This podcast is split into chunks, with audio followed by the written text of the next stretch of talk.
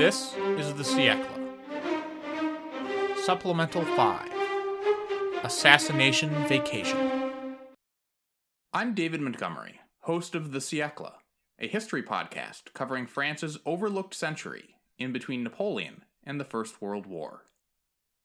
Hi, and I'm Sam Hume, the host of Pax Britannica and the History of Witchcraft. Last month, we both released podcast episodes that turned on big political assassinations. In Pax Britannica, the 1628 stabbing of George Villiers, the Duke of Buckingham and favourite of King Charles I. And in the Siècle, the 1820 stabbing of Charles Ferdinand d'Artois, Duc de Berry, and nephew of King Louis XVIII. I was struck by this coincidence, but also by the many similarities between these two killings, as well as some key differences.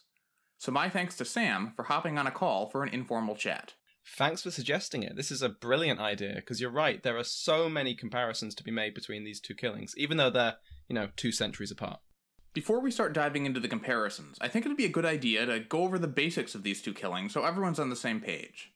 Sam, your murder happened first, so why don't you start by introducing us to the Duke of Buckingham and his assassin, John Felton? Absolutely. So, the Duke of Buckingham, George Villiers, had been a favourite of James VI and I from about 1615. He had rapidly risen from the position of cupbearer to a member of the high nobility, continuing to climb the ranks until he was made Duke in 1623.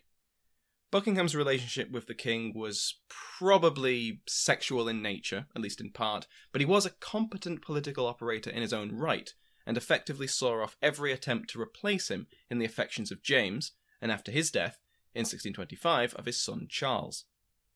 That was, though, one of the few things he was actually competent in. His rapid promotion included a number of positions in the government, including the Lord Admiralship. And considering he had never been in a battle and was frequently seasick, he probably wasn't the best choice. His other main ability was for graft. He was famously, stupendously corrupt, even by the standards of the time. So he was already unpopular by the time that the three kingdoms went to war, and suddenly needed a Lord Admiral who knew what he was doing. Buckingham was indirectly or directly responsible for multiple failed naval expeditions, and the Duke's future assassin would be involved in two of those expeditions. John Felton was a career soldier who seems to have begun his career with an attack on Cadiz, arranged but not overseen directly by Buckingham. After spending some time in Ireland, he tried and failed to be promoted to captain. In an expedition to France in 1627, he again attempted to gain a commission as a captain and was not only refused, but was not selected to be part of the initial force. For all of these setbacks, he blamed Buckingham personally. He eventually made it to the island of Ré, just in time to get involved in a failed storm of the fortress. He survived, although many didn't, and returned to England. Adding to this, Felton repeatedly complained that he had not been paid, and believed that this was down to the Duke too. Combining with his personal grudges against Buckingham were the political complaints coming out of Parliament, and all of this combined was enough motivation for Felton to travel to Portsmouth, approach the Duke in a crowded inn, and stab him in the heart. So, David, do you want to tell us about the French assassination?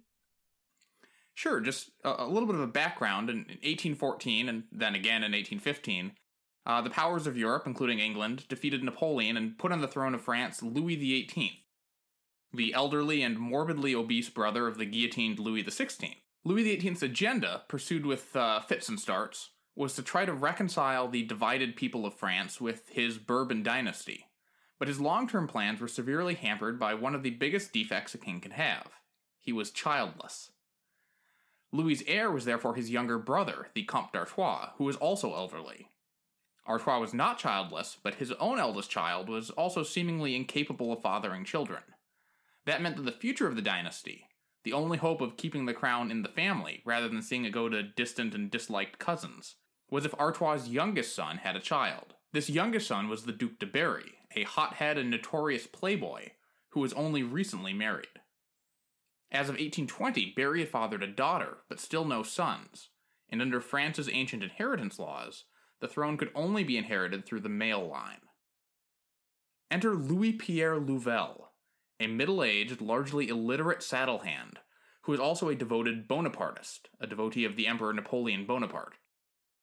Louvel had served with Napoleon's Grande Armée. Uh, it also worked in the stables on the island of Elba when the emperor was exiled there. Now, he was consumed with hatred for the royal family that had replaced Napoleon, and he hatched a plan to end the dynasty, starting with the only Bourbon who seemed capable of fathering an heir, the Duc de Berry. On February 13, 1820, Louvel lurked outside the Paris Opera, where Berry and many other grandees were attending a triple feature. Just before 11 p.m., the Duchesse de Berry complained of feeling tired, so her husband escorted her out to a waiting carriage. As the Duke turned to go back into the opera, Louvel rushed out of the fog and plunged a 7 inch dagger into Berry's back. Uh, this wound was fatal, but not before Berry had time for a long, dramatic death scene in which he blessed some of his very many illegitimate children uh, and pleaded with the king to pardon his killer. But into this mood of tragedy came a wild card when the Duchess announced that she was pregnant pregnant as it would turn out with a posthumous son and heir to Berry and the Bourbon line. So, Sam, what, what kind of impact did Buckingham's death have on Charles's regime? Did it bring him additional support or sympathy? Did it weaken him politically? I mean, the first and most immediate result was that it very brutally removed one of the most unpopular figures of Charles's government.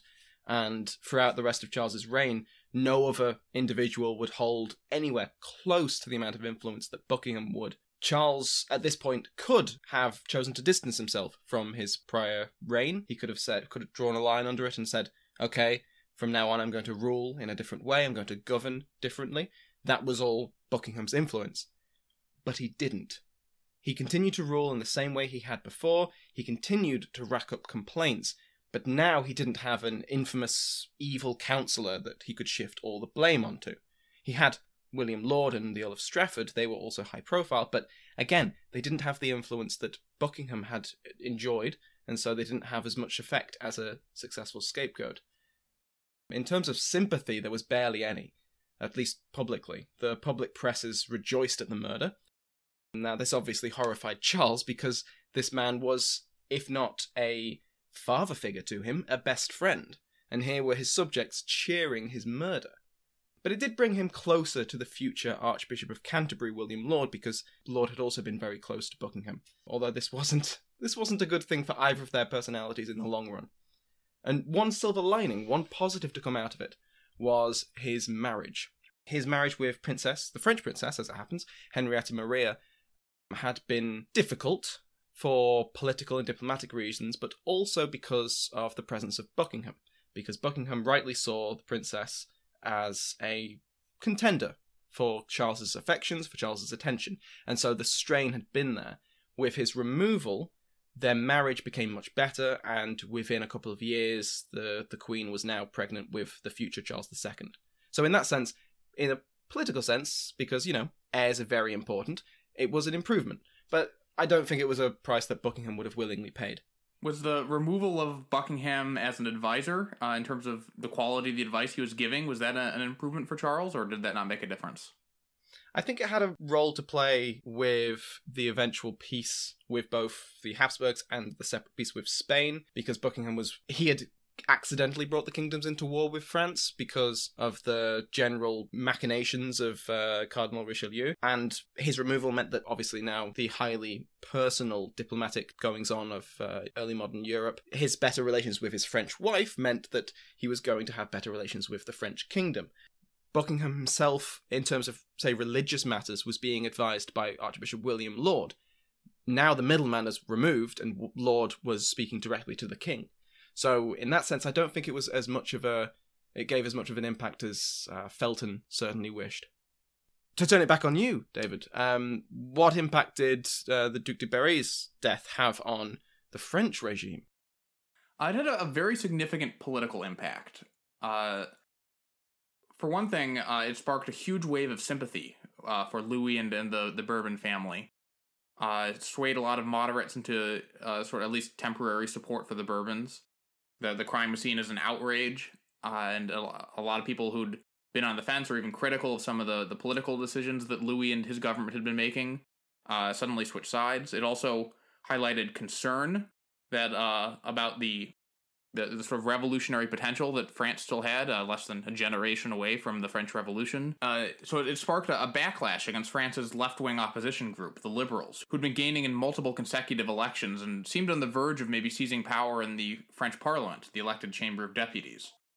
And this was deliberately played up by royalist political actors uh, who played down uh, Louvel's very real Bonapartist sympathies and cast him as a uh, a stalking horse of the liberal opposition accusing him of acting under either the inspiration or the direct orders of prominent liberal politicians like the Marquis de Lafayette, or Élie Decazes, uh, who was uh, Louis XVIII's favorite, uh, who was sympathetic to the liberals and was widely detested by the uh, French right wing. The, the, murder of Berry ended up being uh, Decazes' downfall. He was pushed out as a sort of sacrificial lamb, showing that perhaps Louis XVIII, whatever his uh, other faults, had slightly better political instincts than Charles I in addition to Decazes' downfall, it also led to a backlash in the French Parliament, which passed some uh, repressive laws, including changing the election laws to favor conservative candidates, and effectively neutered the Liberals as a political force for half a decade.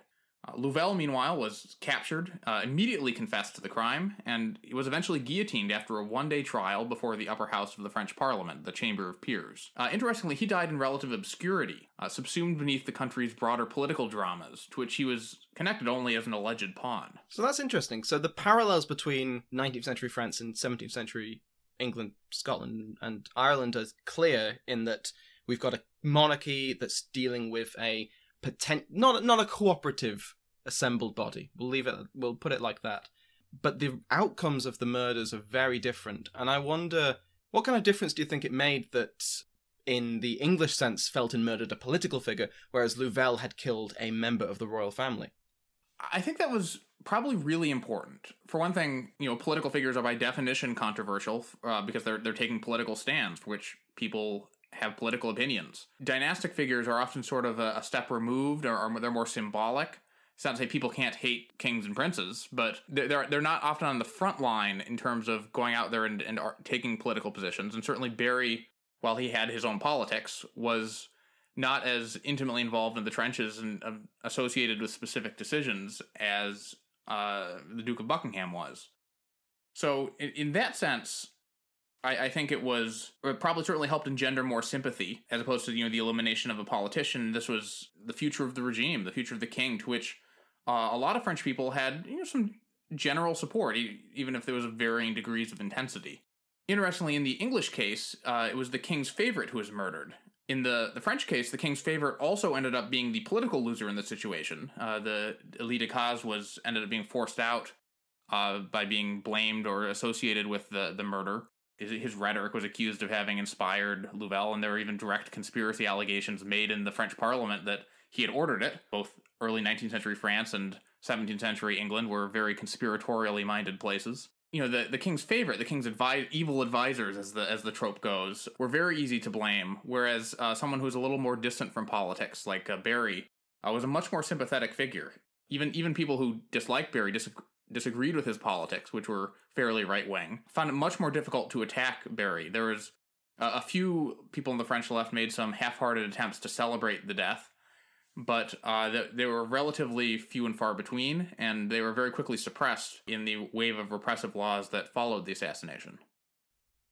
I think that's a very good point because the, the, the point you made about politicians being more easy to target than than royalty, especially royalty that are not explicitly involved in political decisions. Something that played into the Duke of Buckingham's fate is that he was an upjumped gentleman in a highly hierarchical society. Now he was not he wasn't a peasant by any stretch of the means, but he went from a gentleman to th- as high as you can climb without being royalty. He became a duke in the sh- in the space of about 8 years. That significant ambition that was not seen in a positive sense and this mattered in 17th century Britain, especially considering that royalty was, to a certain extent, and depending on who you were speaking to, God appointed. So if you have a problem with what the king is doing, you're kind of having a problem with God's decision. Whereas kings themselves are still mortal and make mortal mistakes, like trusting evil counselors. And everyone had a reason to dislike Buckingham and to justify his death. Not that he was universally disliked, but every part of society had at least one reason to. Catholics because he attacked Catholic France, of Spain. Protestants because he was feared to be a crypto Catholic. Nobility because he'd sold titles and he'd climbed the social ladder too quickly. Merchants because he profited from illegal duties.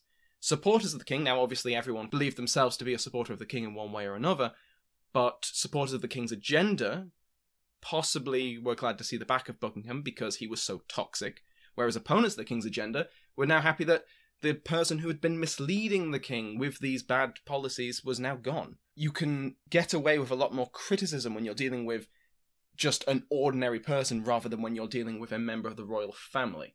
And I think that mattered a lot more to people at the time. History is complicated. The story of human progress is long, messy, and riddled with controversies big and small. On Conflicted, we dive headfirst into history's most infamous events and contentious figures. We try and untangle the good from the bad, the fact from the fiction, and the monsters from the misunderstood. Was Genghis Khan a murderous butcher or a civic pioneer? Did the Allied powers go too far in firebombing the German city of Dresden at the twilight of World War II? And how did the Marquis de Sade acquire such a sinister reputation? And was any of it true? These are just a few of the tough questions we wrestle with and investigate on Conflicted. So if you love history or just enjoy a good story, please join me, your host, Zach Cornwell, for a fascinating new topic each and every month. Conflicted, a history podcast, is available on Spotify, Apple, or wherever else you get your podcasts. I hope to see you soon.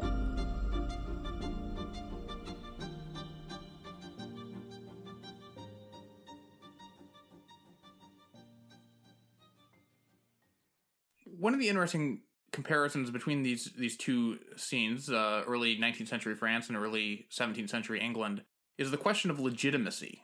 In the uh, early 19th century France, obviously there have been multiple regime changes in the course of a generation, from monarchy to republic to empire, back to monarchy, brief revival of the empire, back to monarchy again. Uh, Louis XVIII was, was trying very hard to try to rebuild the legitimacy of the, the Bourbon dynasty and, and monarchy in general. Uh, whereas in 17th century England, it's sort of on the other slope. It's always bad to, to sort of read history backwards, but obviously a, a legitimacy crisis for the English monarchy is looming down the future. In, in the French case, the, the death of the Duc de Berry, especially because of the posthumous birth of a son and heir, probably ended up being a boost to the legitimacy of the Bourbons in terms of the sympathy it engendered, as well as not uh, eliminating the the dynasty's future because of the heir. Uh, do you think that the death of the Duke of Buckingham and and the fallout that happened had any effect on uh, the Stuarts' legitimacy? I think it did, in the sense that because Charles continued his course, and because he had reacted so badly to the death, previous evil councillors had been removed even as late as James VI and first. He had agreed to remove them, they had been imprisoned in the tower. They had a comfy life after that, they were released within a few days, but the king had taken action. And he had listened to his subjects' concerns, and he had done something about it. Charles had not one of Charles's own subjects had taken matters into his own hands, this cannot have helped his legitimacy one iota. And then you get into what comes afterwards. It becomes readily apparent, even to the most ardent monarchists, that no, Buckingham was not the problem here. Buckingham was maybe adding to the problem, he may have been helping guide it, but the king is still the king, and the problems are still happening. So I think that that played a, a significant role in the gradual breakdown of king and subject relations over the coming decade, although I don't think anyone expected it to go quite as far as it eventually did.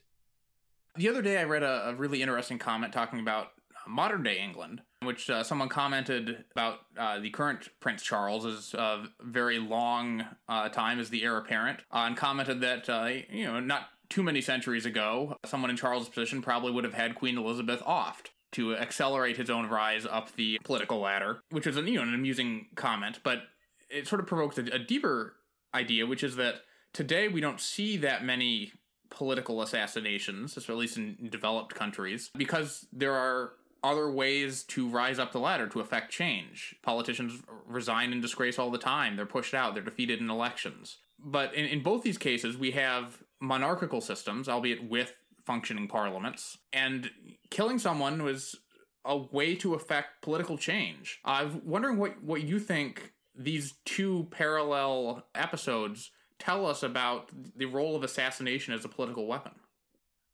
I think it tells us something about when there's a non-violent or phrase it a different way and a safer way to affect change people will generally go for that i think that at least in the english sense the safe legal way of, of, of affecting change in this case removing the duke of buckingham from government would be impeachment and that had been repeatedly prevented and blocked by by charles.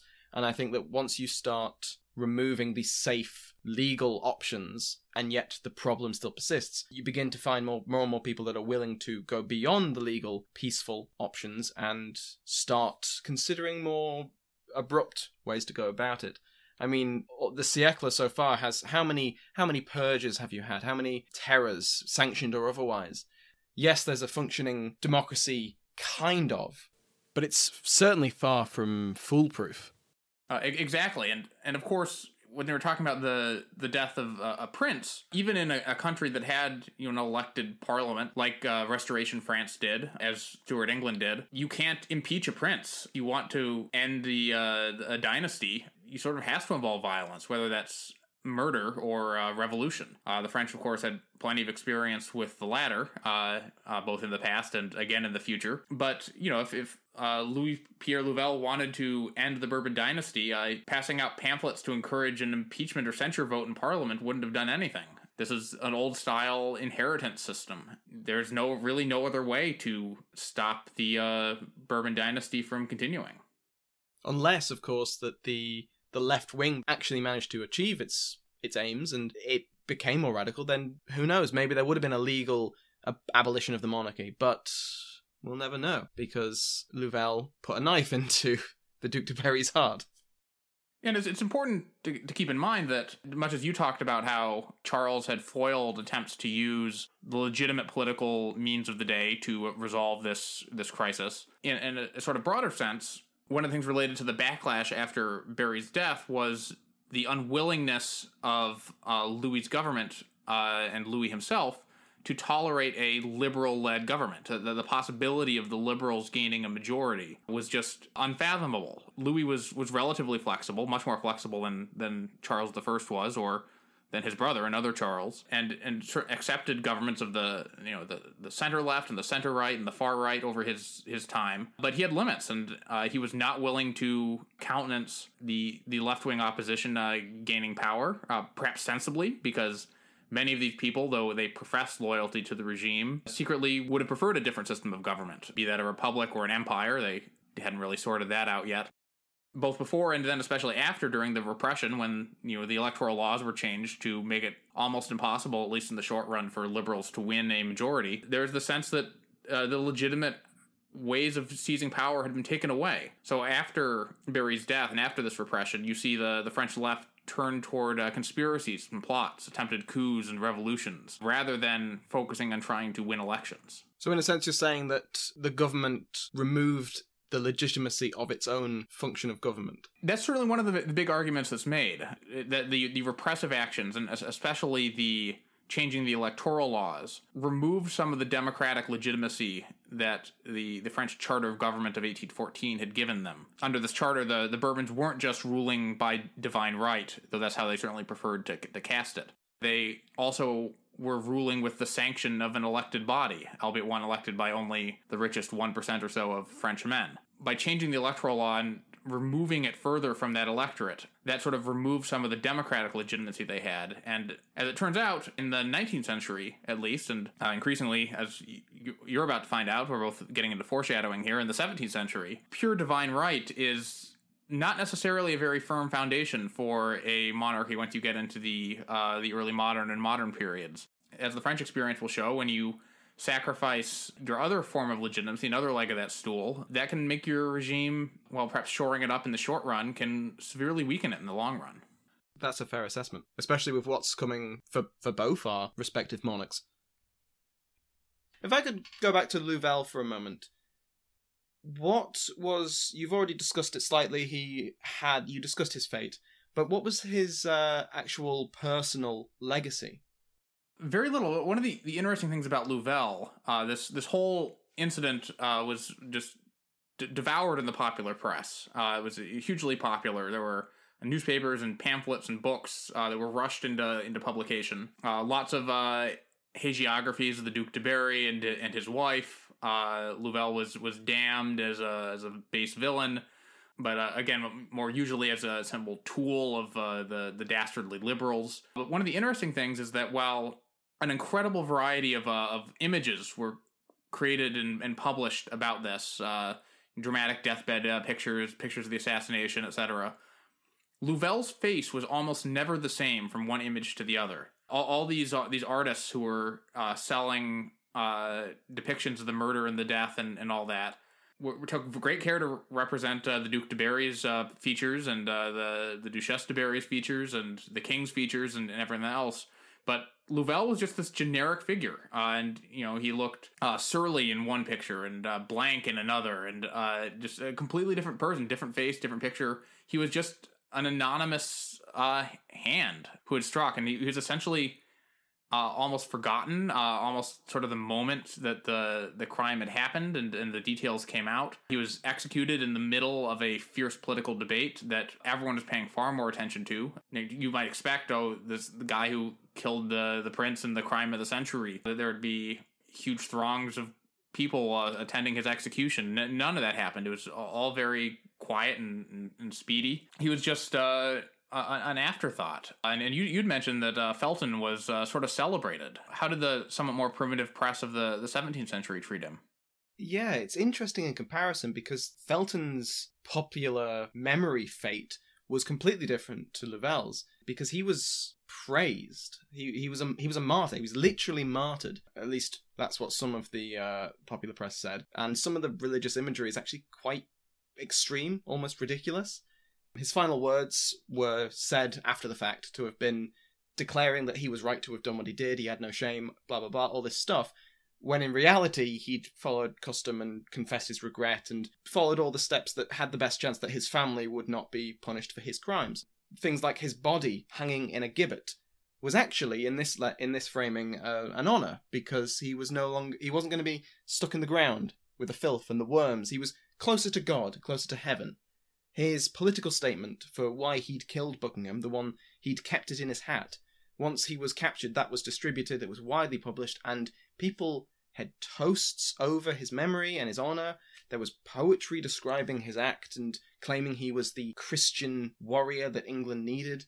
Felton was compared to Buckingham, him being manly and brave and Protestant, and Buckingham being effeminate and cowardly and a crypto Catholic. It was it could not have been more different to the popular treatment of Louvel, and I think that comes down to what we were talking about earlier.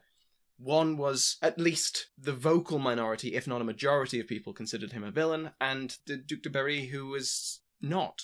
Yeah, the uh, Felton's political statement was widely circulated. Louvel's uh, openly confessed political motivation for uh, killing the Bourbons was uh, effectively suppressed. It wasn't often didn't become widely known until much later. And you'd mentioned that Felton was sort of treated in the popular press with sort of overt, explicitly religious imagery. And in France, it was Berry uh, and his wife uh, and their unborn son, who were the, the focus of this sort of religious depiction. The the son was was dubbed the miracle child. There were prayer, very florid prayers that were issued all around the country for the uh, the health of the mother and the unborn child. And, and Berry was sort of cast up as this martyr himself, who had been martyr to the dynasty, to the the great family of the Bourbons, etc. All of which was was very ironic because in life Berry was known as sort of a lout and a cad. Uh, in fact, the the only reason that he ended up dying and getting uh, killed on this this night uh, at the the Paris Opera was because after dropping his wife off in her carriage, he turned to go back into the opera for the reason that he had a mistress who was a, uh, a dancer there and uh, wanted to uh, arrange a rendezvous. And in, in, fact, his mistress would also give birth to a posthumous, uh, illegitimate Berry child. Uh, there are, in fact, four children born to Berry uh, after his death. one, the the famous miracle child, as well as three illegitimate children. So, but all this was sort of washed away in in a, a, a glorious death. Death death was a, as they say today sometimes, a very good career move for the Duke de Berry. that sounds right. Did um I've just got a quick question about that. How were the other three bastard miracle children treated in the press? Were they also not talked about? Uh, the, the, public press doesn't usually get into illegitimate children like that, especially with the degree of censorship that uh, the Bourbons had. But some of these children ended up marrying quite well. You know, for illegitimate children of, of commoners uh, being their only official connection, some of them married nobility and managed to, to do well for themselves. By far, the only one the only one of real historic note is the Comte de Chambord, his his legitimate child, the the miracle baby. Uh, he was the one who would be a political actor over the course of the century. The the rest are just a an amusing historical footnote. Well, there's worse things to be. Well, Sam, uh, thanks for uh, hopping on a call to discuss this. I've been really enjoying uh, your uh, lead up to the coming turmoil in 17th uh, century England, and thought it was it was interesting the uh, the parallels as France approaches its own turmoil in the 19th century. Thank you for having me on. I've been loving the siècle, and I had I hadn't put it into quite the same terms that you had when you approached me to discuss this, but I was thinking, it's like, huh, what a coincidence that we came to two great political murders roughly around the same time. Well, good luck with uh, your next episode, Sam. I'll let you get back to your research. and you to yours.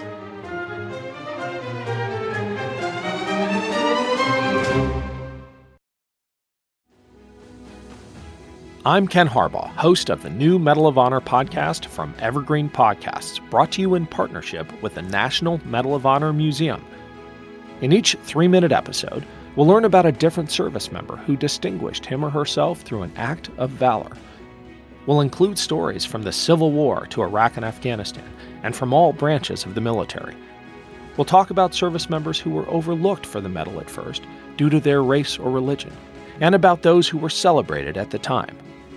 We'll hear stories of soldiers like Audie Murphy, future Hollywood star who mounted a burning tank to hold off German infantry in World War II and people like Dr. Mary Edwards Walker, a Civil War Army doctor and the only woman to receive the Medal of Honor so far. Learn about these heroes and more wherever you get your podcasts.